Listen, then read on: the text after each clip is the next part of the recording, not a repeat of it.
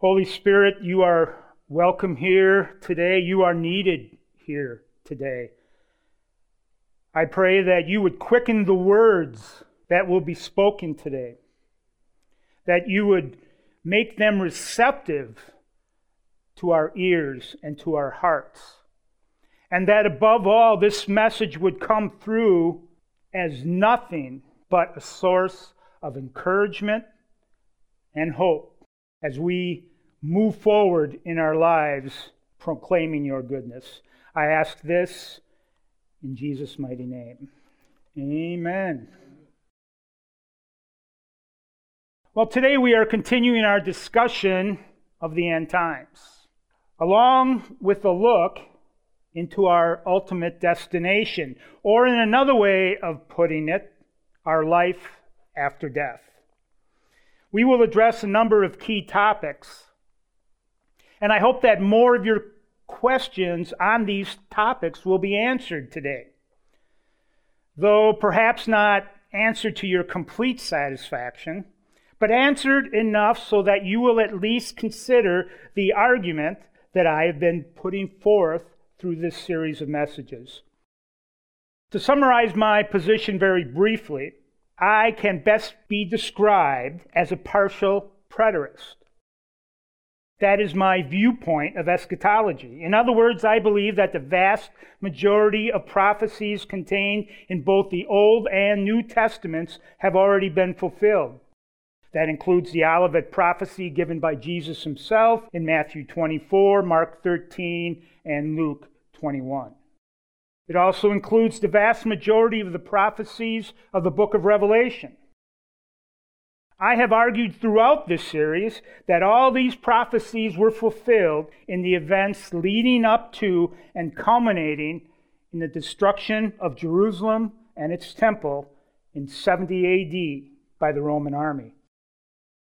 I believe that the only prophetic events yet to occur is the visible physical return of Jesus to this earth and also to the time when the kingdom of God will be in all its glory fully consummated, at which point God Himself, in all His glory, will be ever present among us. That is my position, and I believe wholeheartedly that it by far makes the best sense out of end time prophecies in general, and those of Jesus in particular, both in his Olivet Discourse as well as his revelation given to John and recorded in the last book of the Bible, Revelation.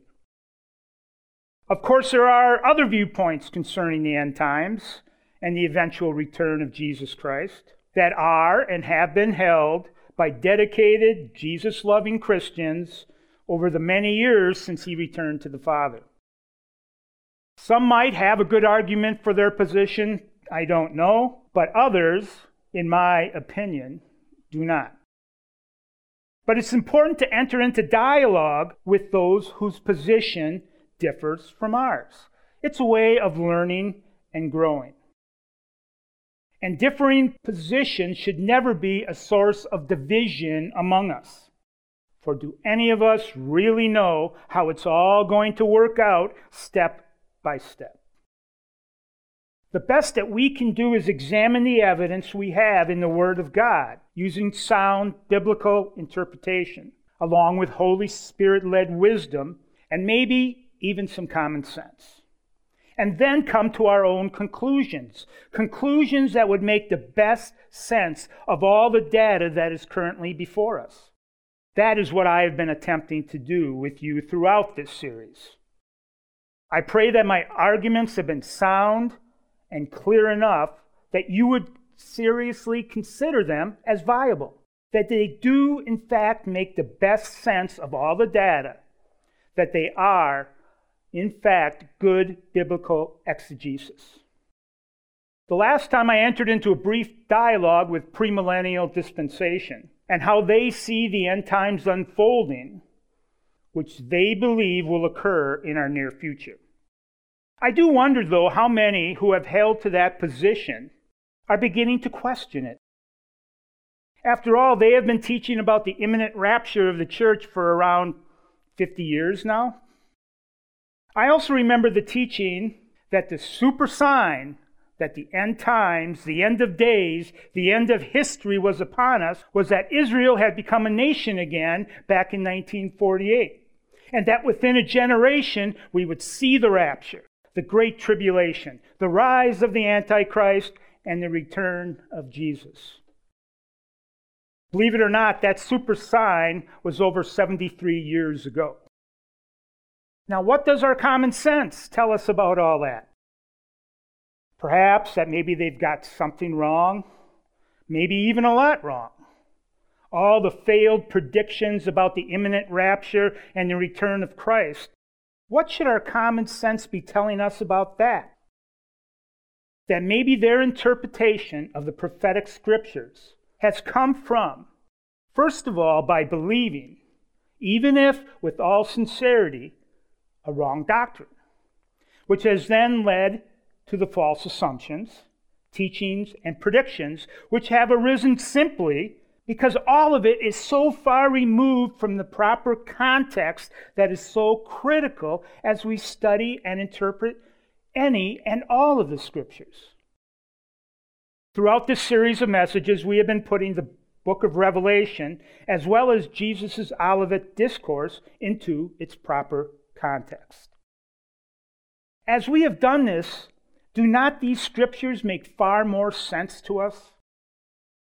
We don't have to come up with bizarre explanations and interpretations of Scripture, such as, you know, Jesus didn't really mean his contemporaries when he said in Matthew 24 34, assuredly, or other translations have it, amen, amen, or truly, truly, I say to you, this generation will by no means pass away till all these things take place. And that he actually meant that the physical race known as the Jews would not pass out of existence until all these events took place. Or that he really meant that the generation that actually begins to see these events take place, well off in the future, of course, that generation would then see all those events fulfilled. Or how about some other bizarre explanations, such as one that's used to interpret Revelation chapter 1, verse 1, which says, The revelation of Jesus Christ, which God gave him to show his servants. So, here in the very first verse of Revelation, we learn that this book is a revelation of Jesus and from Jesus that comes directly from God Himself. And from the Gospel of John, chapter 14, verse 6, we know that Jesus is the truth. There is no deceit in him, for it is completely against his nature. Verse 1 then continues, which God gave him to show him things which must shortly take place. And then in verse 3, it says, Blessed is he who reads, and those who hear the words of this prophecy and keep those things which are written in it, for the time is near. And their explanations will then go something like this Well, God didn't mean that all this was about to happen then, but that when it did start, it would all happen quickly. Or perhaps they might say, you know, 2 Peter chapter 3 verse 8 says that with the Lord one day is as a thousand years, and a thousand years as one day. Their argument then proceeds to say that God's time is different than ours.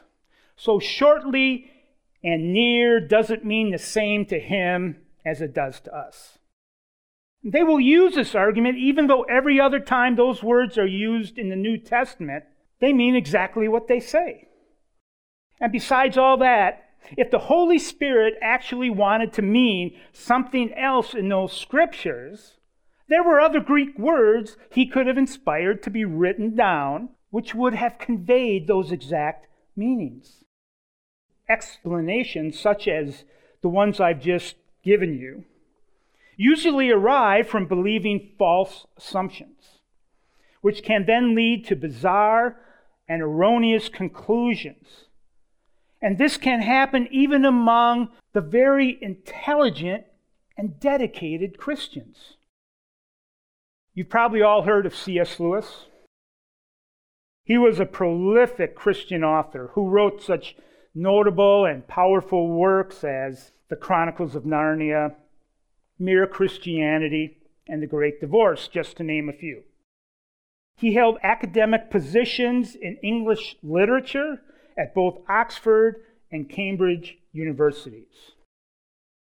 His radio broadcast during World War II on the subject of Christianity brought him wide acclaim. C.S. Lewis was indeed one of the greatest, if not the greatest, Christian apologist of his time. And yet, this great man of literature and defender of the Christian faith wrote this in an essay called The World's Last Night that was originally published in 1952. And I quote C.S. Lewis Say what you like. The apocalyptic beliefs of the first Christians have proved to be false.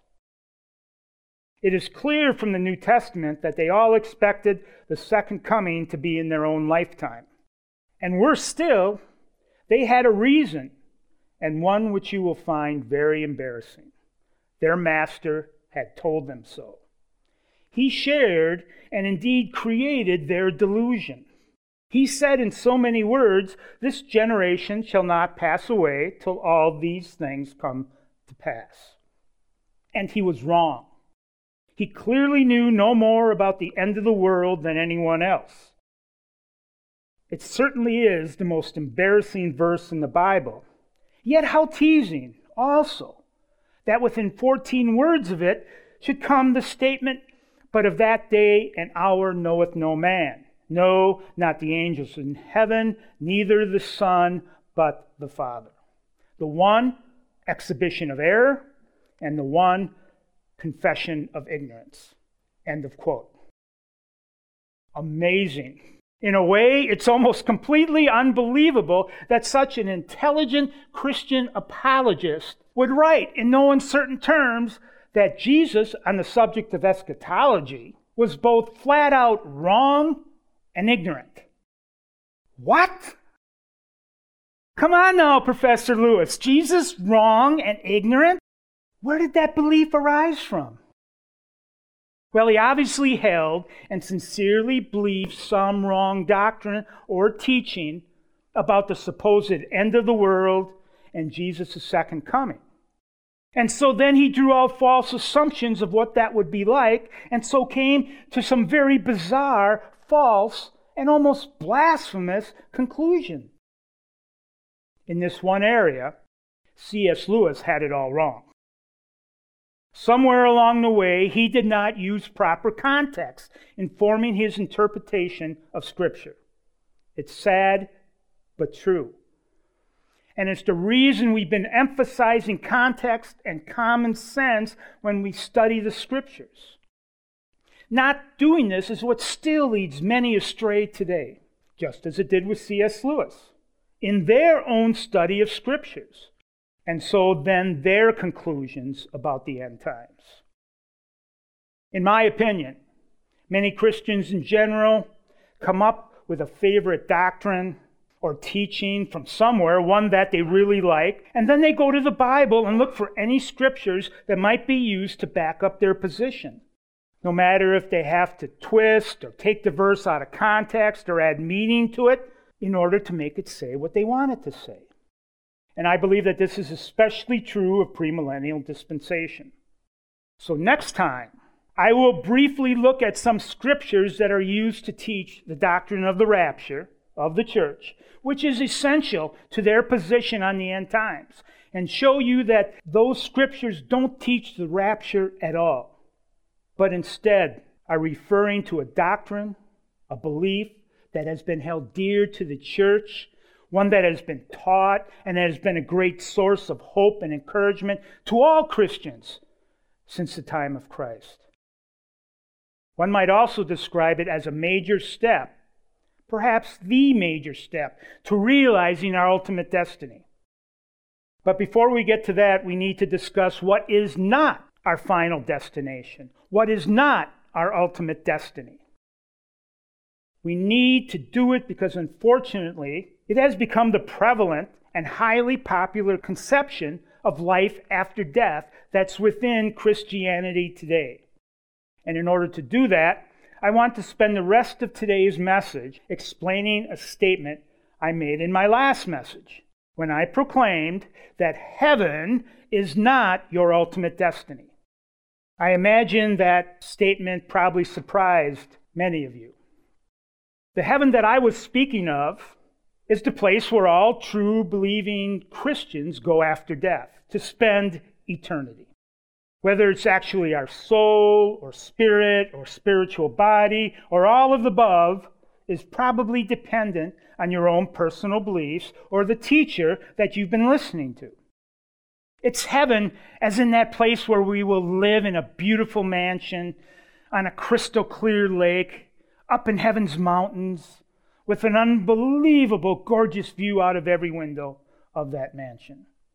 A place where we will be reunited with all our family and friends.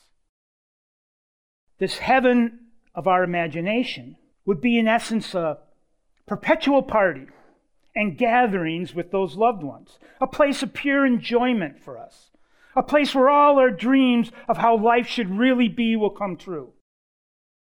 Now, you would have to agree that this is the concept of heaven that so many today hold near and dear. One of my favorite all time movies is Field of Dreams, starring Kevin Costner. It's a movie that er, revolves around baseball and major league players that have been dead for many years, but come back alive and in their prime years of life to play baseball once again on this beautiful baseball field that Kevin Costner's character, Ray Kinsella, has built out of what once was his cornfield. As the movie neared its end and all the baseball players disappeared once again into the cornfield that outlined the outfield grass, there was left only one player, the catcher, who, as it turned out, was Ray's father, who had come back in the prime of his life, and so now was even much younger than Ray himself. But he still possessed all of his memories from his life, as we will eventually find out.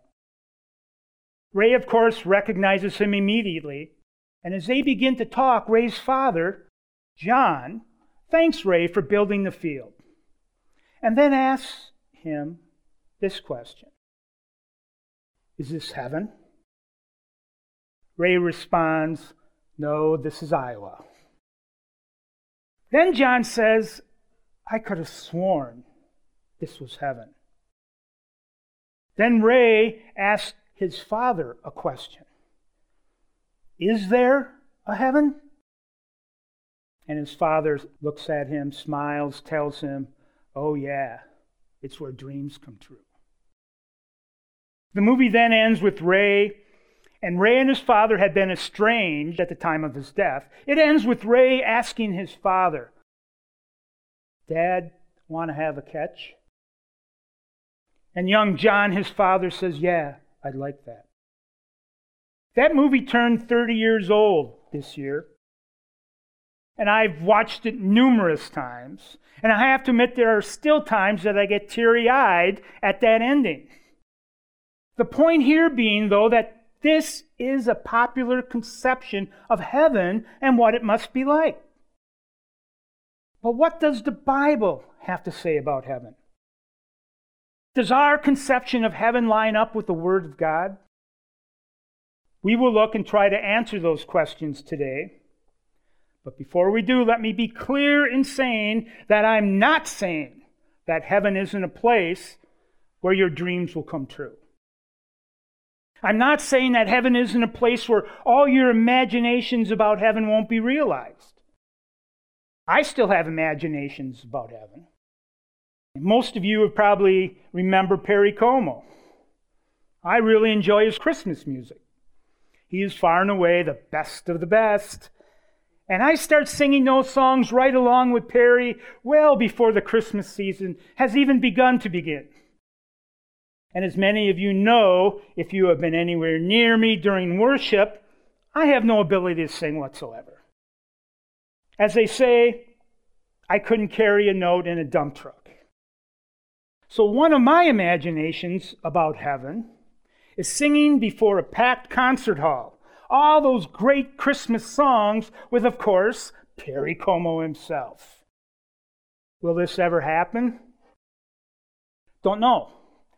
But I would never limit God to what he can or cannot do. What I am saying here today is that your perception of heaven may need to be rethought and enlarged, and to become a place far, far greater and more fulfilling than your present picture of heaven will allow. Now let's turn to the scriptures and hear what they have to say about heaven. There is really only one word that is translated heaven in both the Hebrew and Greek languages. The Hebrew word is shameh, and it appears 419 times in the Old Testament. It is translated heaven 398 times and air 21 times. The Greek word for heaven is uranos, and it appears a total of 284 times in the New Testament.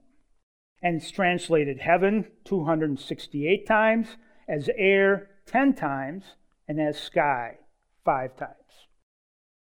The definition of both these words is basically the same. If you look it up, you will find these words can mean at different times the air, the sky, the firmament, or the expanse of space surrounding the earth where the sun, the moon, and all the stars exist. Of course, we know that the word heaven also refers to that realm where God abides. So, what these words actually refer to is dependent upon the context in which it is used. So, once again, we see the importance of context as we study and try to correctly interpret scriptures. Since the definition of the Greek and Hebrew words for heaven do not help us in our quest to know what heaven is really like in terms of that possible destination after our present physical life is over, let's turn briefly to the scriptures themselves to see what they have to offer us on this subject. I will tell you from the start that they tell us very little, if anything, about heaven actually being our ultimate destination, or what it will be like if and when we get there. Let's begin our study at the very beginning in Genesis chapter 1, verse 1. In the beginning, God created the heavens and the earth. Now, we all know that God is the creator, that He made all things. We know that He is the originator of all the creation. The physical creation of which we are a part, as well as the supernatural realm, which is separate and different from ours, but which at times intersects with ours in a way that results in some amazing happenings, such as visits from angels and Jesus, or perhaps through hearing the audible voice of God all of which are reported in the Bible, as well as from men and women throughout the ages up to our present time. That supernatural creation includes the angels and perhaps other creatures we read about in the Bible. So, is heaven, in the sense of it being the realm where God abides, part of his creation? I believe it is, since we know that only God is eternal the only one who has no beginning and end. And now, as we continue in the Old Testament, we get a picture of heaven in Isaiah chapter 6, 1 through 3, where the prophet Isaiah tells us In the year that King Uzziah died, I saw the Lord sitting on a throne, high and lifted up, and the train of his robe filled the temple. Above it stood seraphim. Each one had six wings. With two, he covered his face. With two, he covered his feet. And with two, he flew. And one cried to another and said, Holy, holy, holy is the Lord of hosts. The whole earth is full of his glory. As a little sidebar here, I find it interesting that the angels say the earth is filled with God's glory. Notice they don't say heaven is filled with the glory of God, although for without a doubt it is. But here they specifically say the earth, a part of God's physical creation, is indeed filled with his glory. I wonder what they are seeing that perhaps we don't see. Perhaps they are seeing more than the present and are actually seeing out into the future to the time Isaiah himself described in chapter 11 and verses 6 through 9, a passage well known to most. The wolf shall dwell with the lamb, the leopard shall lie down with the young goat, the calf and the young lion and the fatling together, and a little child shall lead them. The cow and the bear shall graze, their young ones shall lie down together, and the lion shall eat straw like the ox. The nursing child shall play by the cobra's hole, and the weaned child shall put his hand in the viper's den. They shall not hurt nor destroy in all my holy mountain. For the earth shall be full of the knowledge of the Lord as the waters cover the sea. Or again, perhaps the seraphim were looking ahead to the time that Isaiah wrote about in chapter 2 and verses 2 through 4. Now it shall come to pass in the latter days that the mountain of the Lord's house shall be established on top of the mountains, and shall be exalted above the hills, and all the nations shall flow to it. Many people shall come and say, Come, let us go up to the mountain of the Lord, to the house of the God of Jacob. He will teach us his ways, and we shall walk in his paths. For out of Zion shall go forth the law and the word of the Lord from Jerusalem. He shall judge between the nations and rebuke many people. They shall beat their swords into plowshares and their spears into pruning hooks. Nation shall not lift up sword against nation, neither shall they learn war anymore. And later, the prophet Micah quotes the same passage in its entirety and then adds on to it this verse from Micah chapter 4, verse 4. But everyone shall sit under his vine and under his fig tree and no one shall make them afraid, for the mouth of the Lord of hosts has spoken. Again, the interesting part in all these scriptures, the reason I shared these is because the context of all these verses is the earth. This physical earth where you and I now live. They all do sound a lot like our conception of heaven, but these scriptures are again actually describing future life on the earth. It's something to keep in mind as we draw near to revealing our ultimate destination as well as our ultimate destiny. And keep in mind this as well that if you search the Old Testament in its entirety, you may find poetic descriptions of heaven, such as we just read in Isaiah 6, or other references to heaven as it being God's space. But to my knowledge, you will find nothing that describes it as our ultimate destination. In fact, throughout the whole history of Israel, up to and including Jesus' time, this wasn't even a concept that the Jews held. They, as a nation, were waiting for the kingdom of God to be established on this earth the time when God would indeed become king of the world and rule over the nations from Jerusalem. That was their living hope and their dream for the future. And it was so because it came directly from their holy scriptures, some of which we just read. Now let's return to our discussion of heaven from a New Testament perspective. And once again, we find that there is little, if any, support for today's popular conception of heaven as being our eternal home. There are a number of passages that most of us might think of when the concept of heaven is brought up. One passage is found in 2 Corinthians 12, verses 1 and 4. And here the Apostle Paul, speaking of himself, as most, if not all, commentators would agree, writes this It is doubtless not profitable for me to boast. I will come to visions and revelations of the Lord. I know a man in Christ who 14 years ago, whether in the body I don't know, or whether out of the body I do not know, God knows. Such a one was caught up to the third heaven. And I know such a man, whether in the body or out of the body I do not know, God knows. How he was caught up into paradise and heard inexpressible words which is not lawful for a man to utter.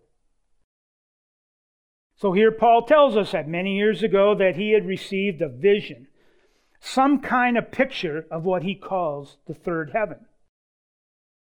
What does he mean by that? As we saw earlier, the word heaven in the Greek language is used in a variety of ways.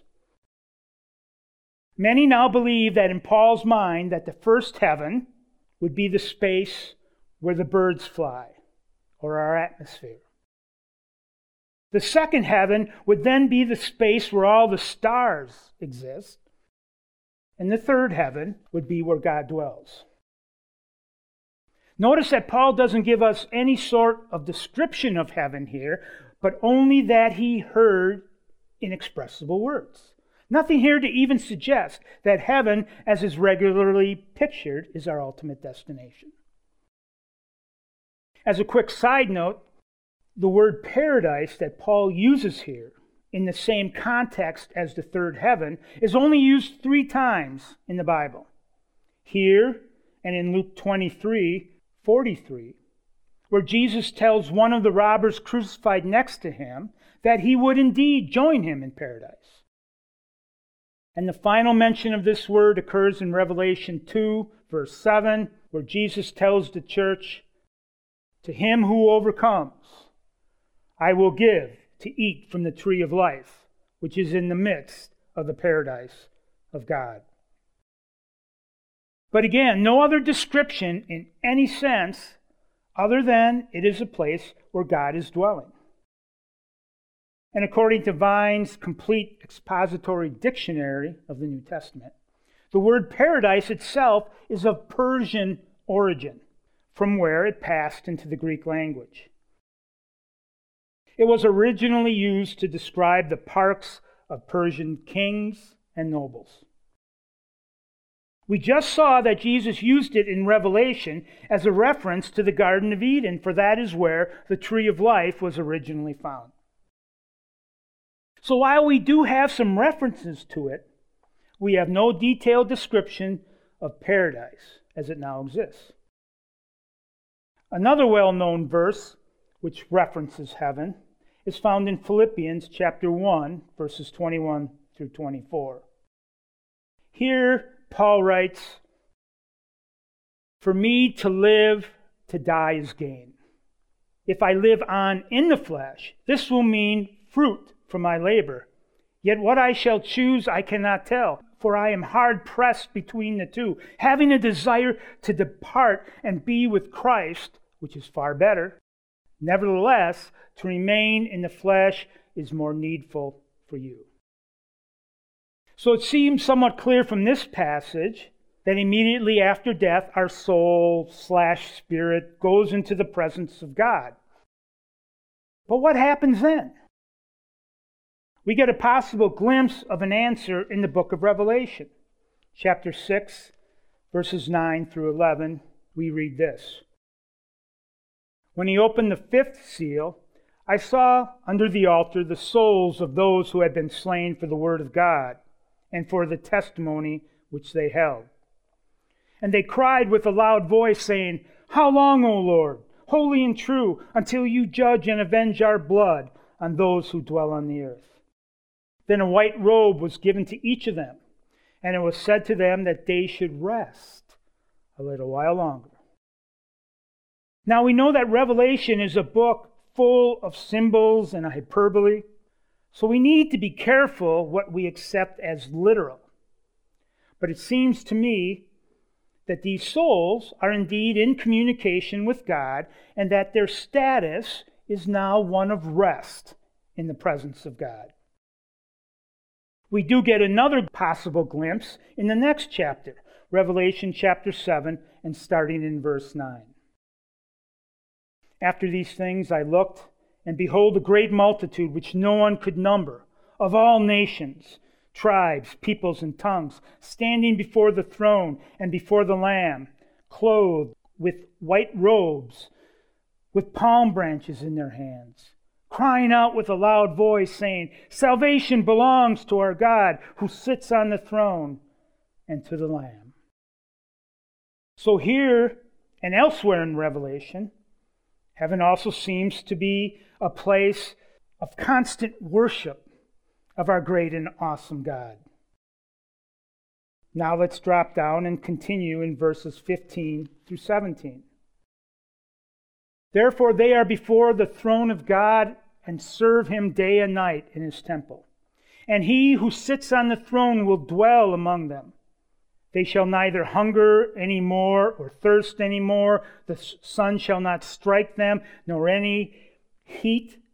For the Lamb who is in the midst of the throne will shepherd them and lead them to living fountains of water. And God will wipe away every tear from their eyes. Now, we should not get too dogmatic about what all this means and how it will all play out.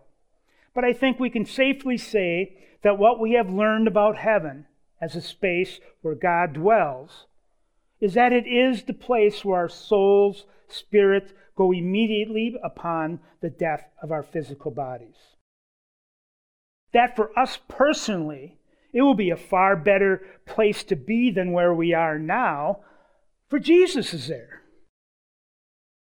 It is a place where we will be in the presence of God and be able to communicate with Him it is a place where we will be able to worship God continually, and it will be a place of rest with no physical pain, hunger, thirst. A place where all our tears and the things that caused them will be wiped away by God Himself. An awesome place to be sure. But is this our ultimate destination and our ultimate destiny? Or does God have something more and even greater in store for us. I am making an argument that God does indeed have something more for us. And that something is our ultimate destiny. That while the heaven we have been talking about is certainly a real place, part of God's good creation, and a place of rest and blessedness that we will go to upon our physical death, it is not our ultimate destination. It is our intermediate destination. This may be hard to believe, but there's more to our ultimate destiny than this picture of heaven, more than a field of dreams or any other vision of heaven that you have been taught and might hold dear. Far more than living in a mansion on a lake, in the mountains, sipping lemonade or whatever else your favorite drink might be by your pool on a perfect spring, summer, or fall day. Far more than even singing Christmas duets with Perry Como. All of those things and so much more, all your dreams may be included within it, but your ultimate destiny is far greater than just getting to enjoy your personal dreams. God created us for something far more than just the popular view of heaven.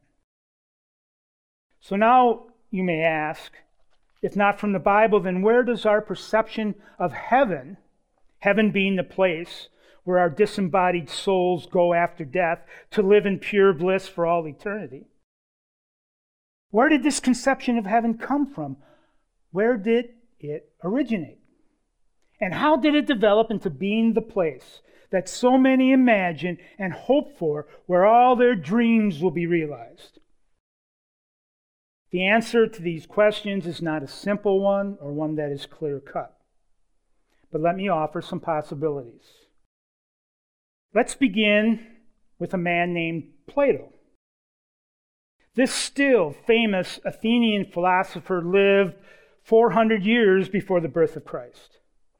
He was the founder of the Academy, which was the first institution of higher learning in the Western world. Plato is also considered the founder of Western political philosophy.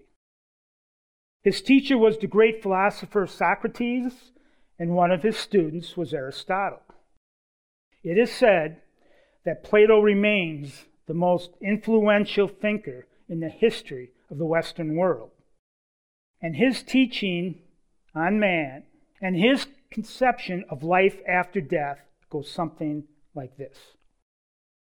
He believed that man was an immortal soul, which was imprisoned in a body of flesh. He saw the material world as an illusion. That it wasn't just evil that was wrong with the world, but the constant change and the decay of it. So then, according to Plato, the world is to be rejected as immaterial, and our focus should be on our own soul, preparing it for its future, which will begin at death, when the soul is released from the prison of the body into a new environment, which will be just what it always desired. So immediately after death, the soul arrives at a place called Hades, where the soul is then judged according to the person's previous behavior. The virtuous would go to the islands of the blessed, which was, of course, a place of pure delight. The wicked would go to Tartarus for punishment. Does all that sound familiar to anyone? Now, that was a gross oversimplification of Plato's view of life after death. But I hope you see where today's concept of heaven could have originated. Now, from Plato, let's move ahead into the Middle Ages to around the year 1300 AD and to the Italian poet Dante Alighieri. 1300 AD was around the time that he wrote the Divine Comedy. It was a three part work which consisted of Inferno, which describes his journey through hell, and where hell is depicted as nine concentric circles of torment that is located within the earth. It is, and I'm quoting Dante here, the realm of those who have rejected spiritual values by yielding to bestial appetites or violence, or by perverting their human intellect to fraud or malice against their fellow man. Dante, as part of this whole work, also wrote Purgatorio and Paradiso. Paradiso, according to Wikipedia, is an allegory telling of Dante's journey through heaven. In his poem, heaven is depicted as a series of nine concentric spheres surrounding the earth. The tenth sphere is where God is. The poem represents the soul's ascent to God. Dante's Divine Comedy is widely considered one of the most important poems of the Middle Ages and the greatest literary work in the Italian language. His depictions of hell, purgatory, and heaven provided inspiration for the larger body of Western art and literature. I bring up Plato and Dante here simply as examples of men who have had great influence on our conception of life after death and what heaven and hell might be like. In fact, Dante's version of hell is far closer to what the vast majority of people today believe about hell than anything we read in the Bible. But that's for another message. Now, moving up to the present time, there have been a number of TV shows about heaven and angels. The Good Place with Ted Danson, Highway to Heaven with Michael Landon, and Touched by an Angel are just to name a few. And there are, of course, all kinds of books about heaven. But how much do all these influence us today? A lot, I would think. Especially so if we like the author or maybe because the book tells us something we want to believe. But shouldn't we want to know and believe only the truth? The truth that the Word of God points us to? The truth about the end times. Shouldn't we want to know the truth about our future? The future of this world, this glorious and good creation of our loving God? Now you may be asking yourself, does it really matter how I picture heaven or the end times? Does it matter if I think heaven should be my ultimate goal and destination? Does it matter if I believe in the rapture and the coming great tribulation? After all, they're just peripheral beliefs that don't affect my salvation. And yes, it's true. It won't affect your salvation or your good standing with God. But they are not peripheral beliefs. They're important. And I will close this message with an answer. If you believe, as Plato and many Christians today, that this earth is corrupted, full of evil, and that God is about to destroy it and start over, after the rapture, of course. If you believe that after you die, you go to live in heaven forevermore, to never step foot on this earth again, to live in your mansion with little or no responsibilities for all eternity, if that is your primary goal, if that is your focus, and now that you're saved, you're just waiting for that moment to unfold, then you will naturally live your life on this earth in a certain way. But if you know that God has something else, something greater in mind for you, and for all his good creation, which does indeed include this earth. If you knew that your ultimate destination was to be on this earth, fulfilling in glory the purpose for which you were created, if you knew that your time on this earth was to prepare you for your ultimate destiny, if you knew how important all of God's creation is to Him, if you knew and truly believed what God's word tells us in 1 Corinthians chapter 15 verse 58. Therefore, my beloved brethren, be steadfast, immovable, always abounding in the work of the Lord, knowing that your labor is not in vain in the Lord. If you knew all this, then you would live your life a whole different way. Imagine nothing that you now do for God's greater glory, for the advancement of His kingdom, will ever be wasted or for naught.